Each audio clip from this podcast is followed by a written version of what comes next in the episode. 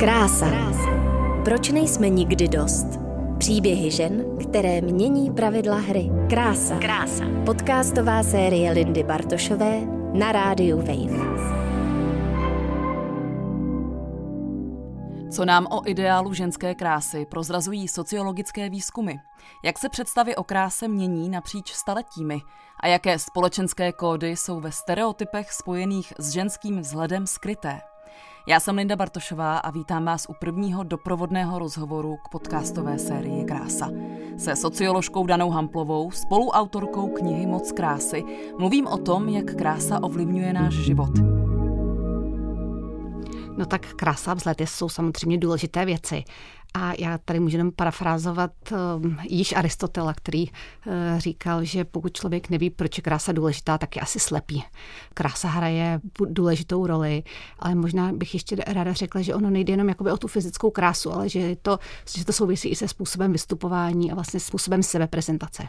To znamená, můžete to rozvést, tuhle myšlenku? Na jednu stranu fyzická krása není vůbec nedůležitá věc. To se ukazují eh, všechny možné výzkumy a je to něco, co je víceméně univerzální věc. Ale eh, samozřejmě eh, ta fyzická krása je něco, co jednak máme v mládí většinou a zároveň je to něco, co ne každý má ale do jisté míry, řekněme, některé fyzické nedostatky potom můžou být kompenzovány tím, že s tím umím pracovat, sebevědomí mám, vlastně si toho nevšímám a podobně.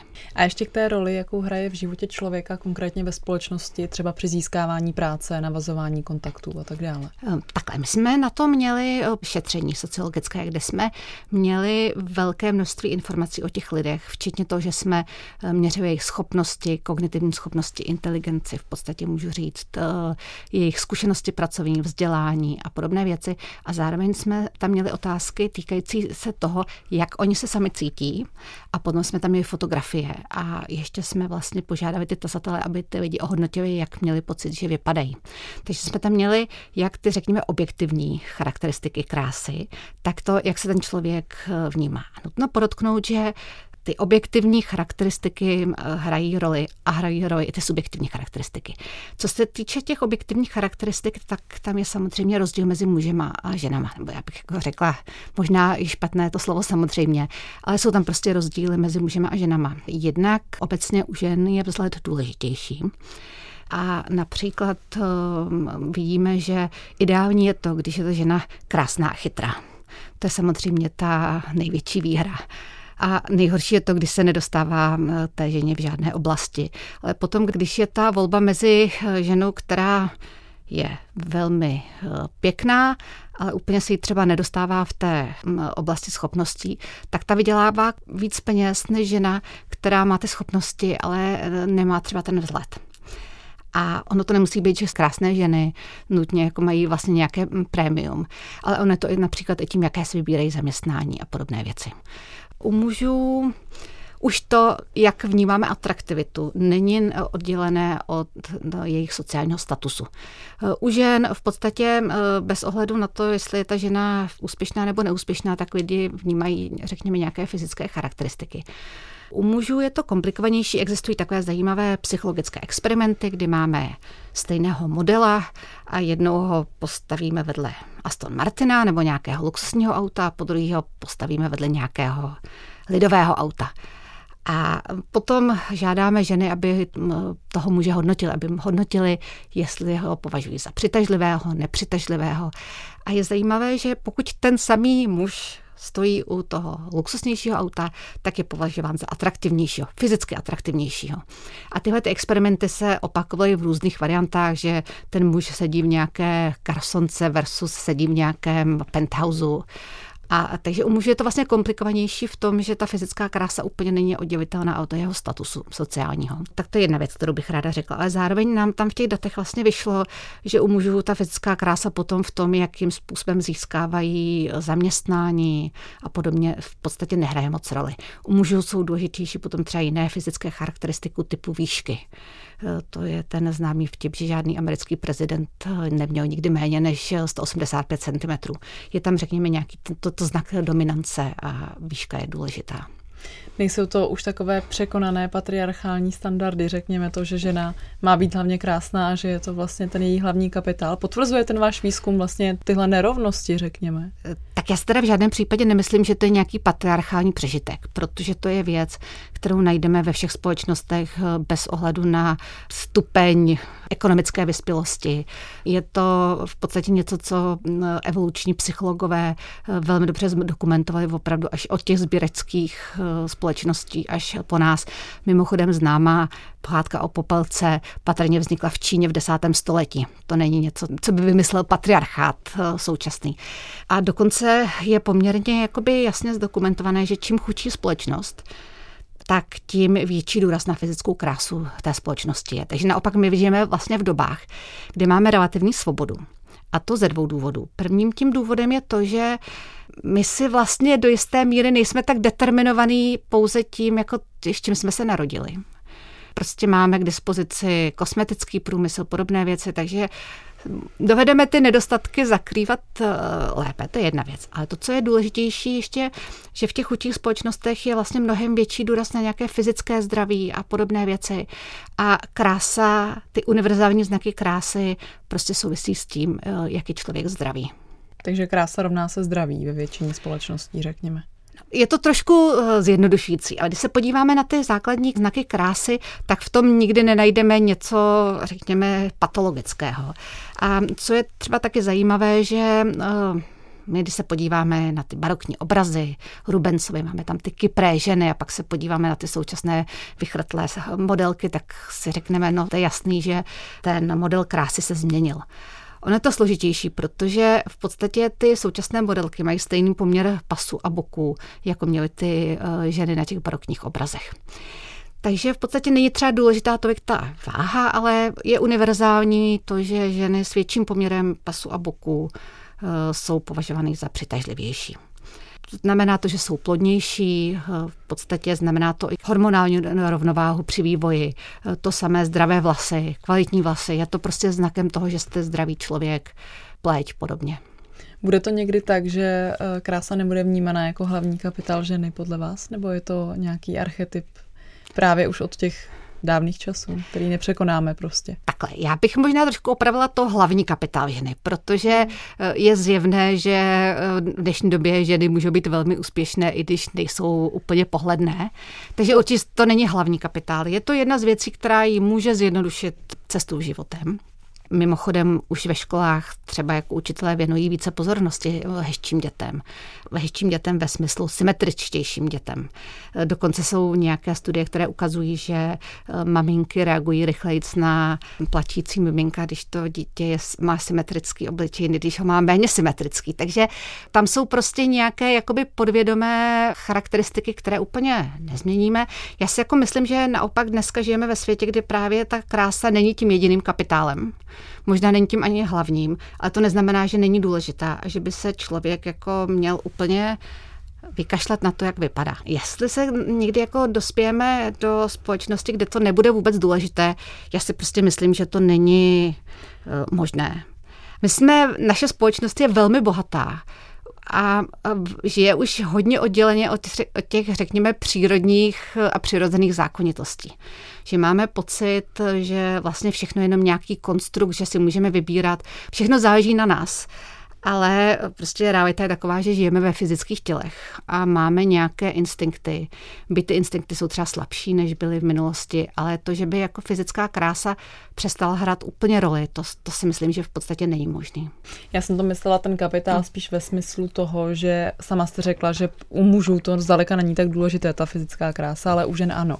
Jestli tohle má šanci na to, aby se změnilo, protože je to v něčem vlastně i škodlivý mechanismus pro spoustu žen, které třeba nevyhovují nějak nějakým obecným standardům jako krásy, tak je to znevýhodňuje. Je to právě to beauty privilege. Tak to se potom můžeme domlouvat o tom, že když bude muž měřit 150 cm, tak ho to bude také znevýhodňovat. To prostě uh, můžeme se bavit o tom, že když se někdo narodil a má prostě IQ 190, tak má výhodu nad někým, kdo má jako nižší inteligenci.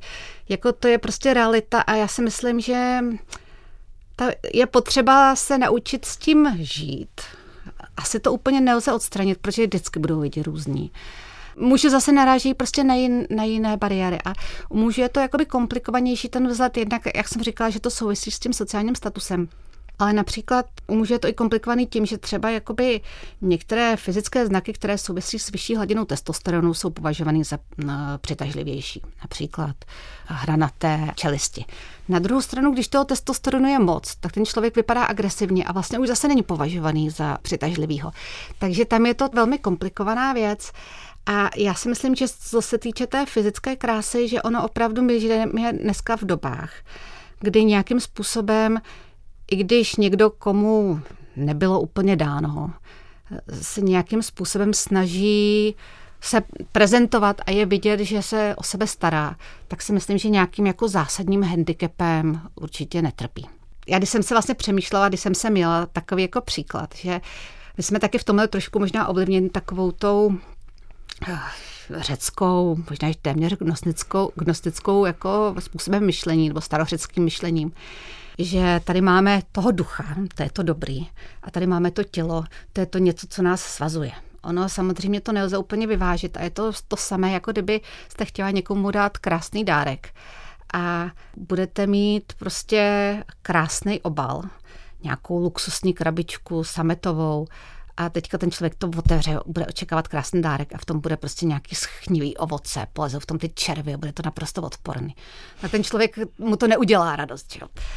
A když eh, na druhou stranu prostě mu dáte nějaký nádherný šperk, prostě designový, originál, krása, ale nebude se vám to chtít balit a prostě to vezmete nějaký starý noviny, kterým jste si zrovna vyčistil boty, do toho to zabalíte a dáte tomu, tomu člověku tak to taky prostě z toho nebude mít takovou radost. A to jsou podle mě s tou krásou podobné extrémy, že pokud se člověk bude soustředit jenom na krásu, tak to bude jako to schnivý ovoce. Na druhou stranu, když bude jako předstírat, že to na tom nezáleží, tak si myslím, že se trošku sám sobě ubližuje a hlavně potom nějakým způsobem může negativně ovlivnit i to, jak člověk vnímá tu podstatu nebo jako to nefyzický.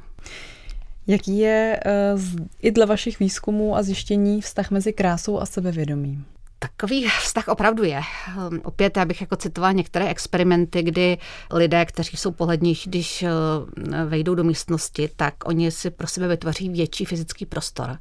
Existují zároveň experimenty, kdy třeba uh, se pozve někam nějaký ten subjekt toho experimentu, řekne se mu, uh, aby se posadil a má chvíli čekat. Je zajímavé, že přitažlivější lidé se začnou dožadovat pozornosti dříve. Oni prostě čekají, že to okolí jim bude věnovat pozornost. Takže tam eh, jako je korelace, ale je potřeba si uvědomit, že se vždycky bavíme o průměrech. Určitě jako najdete opravdu super krásnou ženu, která pořád řeší to, že je hrozně tlustá a nevím co všechno a naopak potkáte někoho, kdo vypadá úplně normálně a myslí si o sobě, že je super hvězda. A mimochodem třeba z hlediska nějaké subjektivní spokojenosti je mnohem důležitější to, jak se cítíte, než to, jak vás vnímají ostatní. Co krása a rivalita? Jak eh, silný je tento vztah ještě stále ve společnosti? To je taková zajímavá věc, protože na to se narazí skoro vždycky, když se jako bavíme o kráse. A je to vždycky takové jakoby anekdotické, že se říká, no jo, ta žena, že se stěžuje, že není úspěšná, protože jí ty ostatní závidí a podobně. Já nevím, jestli se tohle to dá zmapovat. Ehm, možná je to tím, že eh, ty hezčí lidé mají pocit, že si vlastně víc zaslouží, takže když nejsou úspěšní, tak mají pocit, že se jim to jako vrací to, že, že, že někdo jako k ním není fér nebo něco podobného. Ale to je vlastně věc, na kterou nedovedu zodpovědět. Já vím, že je to takové populární tvrzení, já to mám těžký, nebo on to má, tě, nebo ona to má těžký, všichni holky ostatní závidějí. Já si myslím, že ono je to spíš tak, že v tom kolektivu velmi často naopak tyhle ty jakoby hezký lidi přitahují ty ostatní, protože řekněme, že paprsky popularity potom občas padají i na ty ostatní.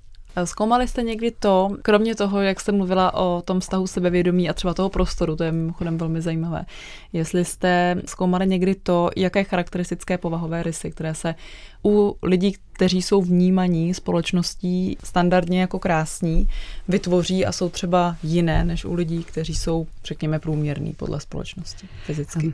Takhle, my jsme v tom výzkumu měli měřítko osobnosti takové ty klasické psychologické, říká se tomu velká pětka, extraverze, neurotismus, otevřenost novým zkušenostem a podobné věci.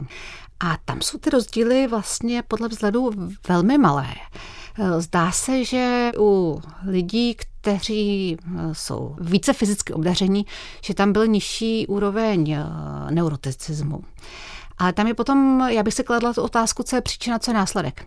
Jestli to, když jako někdo má vysokou hladinu neuroticismu, jestli to není tak, že ho ty lidi ostatní třeba vnímají jako méně přitažlivého nebo něco takového. Že tam je to velmi těžký jakoby určit, co je příčina, co je následek, ale obecně víceméně ty rozdíly v osobnosti byly velmi malé.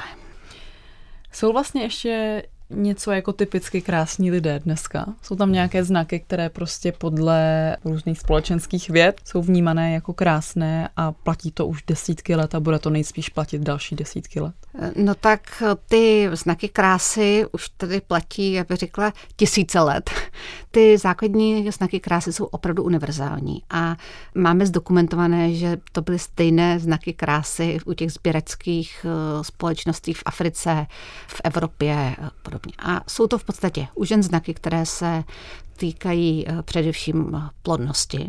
Takže je to mládí, poměr pasu a boků, symetrie. Symetrie není ani tak důležitá kvůli plodnosti samotné, ale nižší úroveň symetrie ukazuje, že byl třeba nějaký problém při vývoji plodu v prenatálním období, kvalitní vlasy a e, kvalitní pleť. V podstatě tyhle ty znaky. U mužů jsou to obvykle znaky, které se týkají nějakým způsobem dominance, takže výška, vyšší hladina testosteronu, ale zase ne příliš vysoká hladina testosteronu. A na to mají jako zdůvodnění evoluční psychologové, kteří zdůrazňují, že u ženy je důležité to, aby byla plodná, zatímco žena si hledá muže, který se o ní postará a postará se vlastně o její děti podvědomě. Samozřejmě dneska už jako se ženy jsou schopné postarat o sebe, ale prostě v sobě máme zakódovaný tenhle ten eh, typ. A takže hledá muže, který bude eh, dominantní, bude vlastně schopen vybojovat ty zdroje eh, na tom okolí, ale zároveň nebude příliš agresivní a bude ochotný se vlastně o ty děti a o ní starat. Proto možná ten vztah mezi znaky vysoké hladiny testosteronu a mužskou přitažlivostí není úplně lineární, protože prostě to znamená, že příliš mnoho není úplně dobré. A ta váha hodně souvisí potom jakoby s mm, bohatstvím té společnosti. Že samozřejmě tam, kde je nedostatek, tak tam bude vyšší váha považovaná za znakem toho, že prostě patříte k těm lidem, kteří se můžou vykrmit. Zatímco u nás vlastně, kde máme přebytek kalorií, tak naopak jako ta hubenost je znakem toho, že jste... Máte disciplínu. Máte disciplínu, je to prostě nejste ten, nejste lenoch, investujete, jste vlastně z té sociální vrstvy, která si prostě může dovolit jíst ty salátky místo vepřovýho. A máte pocit, že kdyby se třeba tahle ta materiální nerovnost nebo uh, materiální přebytek nebo chudoba přelili, což samozřejmě jako asi úplně nehrozí tolik v následujících letech, ale kdyby se to stalo, takže by se změnily i ideály krásy? Nebo tak já si myslím, že asi z tohohle hlediska by se to, jakoby to, že by hubenost přestala být považovaná za něco žádoucího, že to by se asi změnilo. Ale možná tady v té příležitosti ještě taky zajímavé, to je teda z jiného šetření mezinárodního.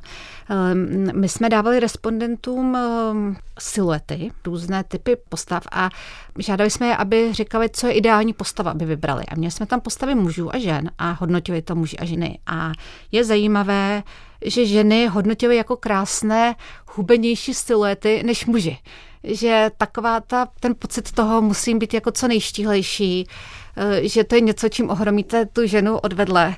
Ale zajímavé je to, že muži vlastně tyhle ty hubené postavy nepovažovali za úplně nejpřitažlivější. Jako jim se nelíbily ženy obézní, to bylo jasný, ani ne jako by s nadváhou, ale v rámci, řekněme, té zdravé váhy spíš o něco víc v tomto případě je lepší. Takže ženy se snaží být často krásné hubené kvůli jiným ženám, ne kvůli mužům. Myslíte, že to tak je? No, já si myslím, že oni to jednak neodhadnou protože mají tu představu, že se, že se všem líbí ty hubené, protože to je nějaká, to je zrovna tohle ta sociální norma. A možná tam je i nějaký ten, jako že se vlastně srovnávají s těmi jinými ženami, a mimochodem, to je trošku jako z jiného soudku, ale existují eh, taky prostě jiné studie eh, longitudinální, kde se ty lidé sledují po delší dobu, jak se mění váha v průběhu životní dráhy. A jedním z těch jakoby prediktorů toho, že eh, začnete nabírat, je vstup do manželství. A zajímavé je, čím spokojenější to manželství je, tím víc lidé nabí, nabývají na váze.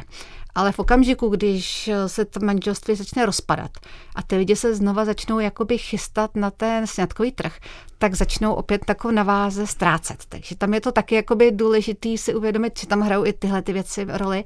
Ale nebo možná je to o tom, že, že vlastně víte, že tomu manželovi jako nevadí to, že máte těch pět kilo navíc a už se nepotřebujete jako snažit někoho ohromit, takže vám to také přestane vadit.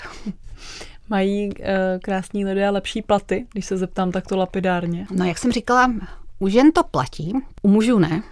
Tam se nám dokonce trošku zdálo, že, že byli muži s nízkými schopnostmi, ale dobrým vzhledem to byli penalizovaní, ale to bylo prostě tak malý vzorek, že bych asi o tom vůbec nechtěla mluvit. Jasně. Už jen to platí, ale ještě bych jako vlastně k tomu, ono to vždycky tak trošku zavání toho, že to je nějaká jakoby diskriminace. Ono je potřeba si ještě uvědomit a to zase je něco, co je z oblasti ekonomie v jakých povoláních ty lidi pracují a vlastně, co to znamená i pro toho zaměstnavatele. Protože pokud budete pracovat v zaměstnání, kde jednáte s klienty, a vypadáte dobře, umíte dobře vystupovat, tak vlastně ten váš vzhled je nějaká přidaná hodnota, protože vy prostě ty věci vnutíte tomu zákazníkovi, když to tak řeknu. Lépe než někdo, kdo se třeba o sebe úplně nestará, nevypadá dobře. Takže tam je potom jakoby otázka, jestli je to opravdu o tom vzhledu nebo jestli je to opravdu nějaký jakoby bonus daný tím, že v, kde záleží na komunikaci, je to důležitější než v jiných typech zaměstnání. A ženy většinou dělají právě v těch jakoby zaměstnáních, které jsou víc zaměřené na komunikaci s lidmi.